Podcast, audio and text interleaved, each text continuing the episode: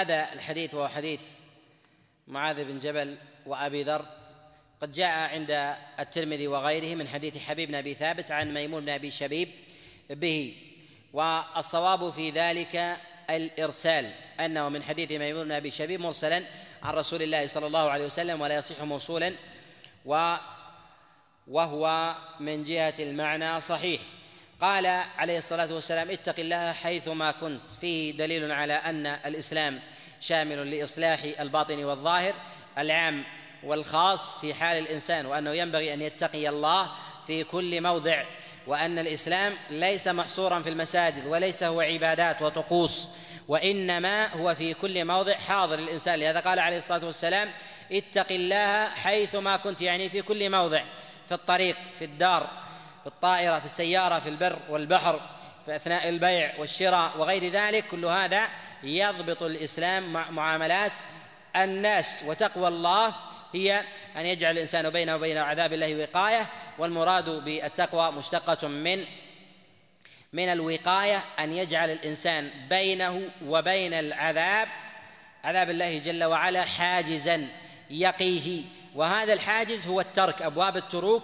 للمحرمات والفعل للواجبات كذلك أيضا من الحواجز في ذلك هو الاستغفار أن يكثر الإنسان من الاستغفار والتوبة وأن يكثر من أنواع المكفرات من الحسنات التي تذهب السيئات لهذا قال عليه الصلاة والسلام مبينا هذا الأمر قال وأتبع السيئة الحسنة تمحها في قوله عليه الصلاة والسلام بعد الأمر بتقوى الله أينما كان الإنسان إن أتبع السيئة الحسنة تمحوها في إشارة إلى أن السيئة تقع من الإنسان ومفروغ منها ولا أحد معصوم وإنما أشار إلى تكفير السيئة وهو أن يتبعها الحسنة وهذا ظاهر في قول الله جل وعلا وأقم الصلاة طرفي النهار وزلفا من الليل إن الحسنات يذهبن السيئات ذلك ذكرى للذاكرين وهذا من مكفرات السيئات يعني العمل الصالح والعلماء عليهم رحمة الله يقولون أنه كما أن الحسنة تذهب السيئة كذلك فإن السيئة تذهب ما يقابلها من الحسنات وهذا ظاهر في قول الله جل وعلا يا أيها الذين آمنوا لا ترفعوا أصواتكم فوق صوت النبي ولا تجهروا له بالقول كجهر بعضكم لبعض أن تحبط أعمالكم وأنتم لا تشعرون فلما ذكر إحباط العمل والمخاطب بذلك أصحاب رسول الله صلى الله عليه وسلم دل على أن فعلهم ذلك لم يخرجهم من الإيمان ولكنه ربما يكون سببا لإحباط العمل كذلك في قول الله جل وعلا لا تبطلوا صدقاتكم بالمن والأذى ويعني أن الإنسان إذا فعل فعلا حسنا يبطله بما يقابله من منكر يفعل سواء كان بنقيض تلك الحسنة أو كان بسيئة أخرى يقع فيها الإنسان ولهذا قد روى الإمام أحمد في كتابه المسند من حديث أبي إسحاق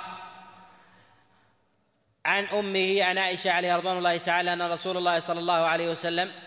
عن عائشة عليه رضوان الله تعالى أنها قالت لأم زيد بن أرقم لما تبايع زيد بالعينة قالت أخبريه أنه قد أبطل جهاده مع رسول الله صلى الله عليه وسلم إلا أن يتوب يعني أن الإنسان إذا وقع في شيء من أنواع الكبائر أن ذلك يوجب إبطال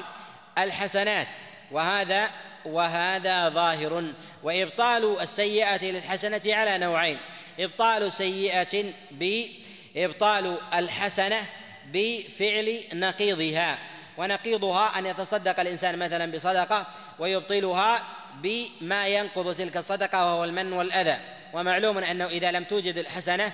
يعني الصدقه فانه يوجد المن اي عكسها والحاله الثانيه ان يبطلها بذنب اخر كحال الذي يرفع صوته عند صوت رسول الله صلى الله عليه وسلم ربما أبطل صلاة أو صياما أو صدقة أو نسك فيكون حينئذ من غير جنسها يعني. لهذا ينبغي الإنسان أن يحذر من هذا الباب وهو إحباط السيئات إحباط الحسنات بالسيئات وكما أن السيئات تحبط وتزول بالحسنة كذلك أيضا العكس وفضل الله عز وجل واسع وقوله عليه الصلاة والسلام وخالق الناس بخلق حسن أشار إلى الخلق الحسن بعد ذكر تقوى الله ومحو السيئة والحسنة كأنه أشار عليه الصلاة والسلام إلى جملة من التفاصيل فذكر عاما ثم خصه بخصيصة ثم ذكر خصيصة منه فقال عليه الصلاة والسلام اتق الله حيثما كنت فذكر تقوى الله جل وعلا على سبيل العموم وهي المتضمنة اجتناب النهي قدر الإمكان وفعل الأمر قدر المستطاع وهذا عام ثم ذكر عليه الصلاة والسلام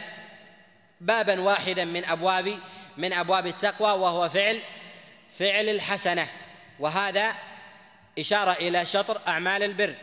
ثم بعد ذلك ذكر عليه الصلاة والسلام خصلة من أعمال الحسنات وهي حسن الخلق فقال عليه الصلاة والسلام خالق الناس بخلق حسن وهذا فيما يظهر إشارة إلى باب التكفير فإن أعظم ما يكون في ميزان الإنسان يوم القيامة هو حسن الخلق كما روى الترمذي وغيره قال عليه الصلاة والسلام ما من شيء أثقل في ميزان العبد يوم القيامة من حسن الخلق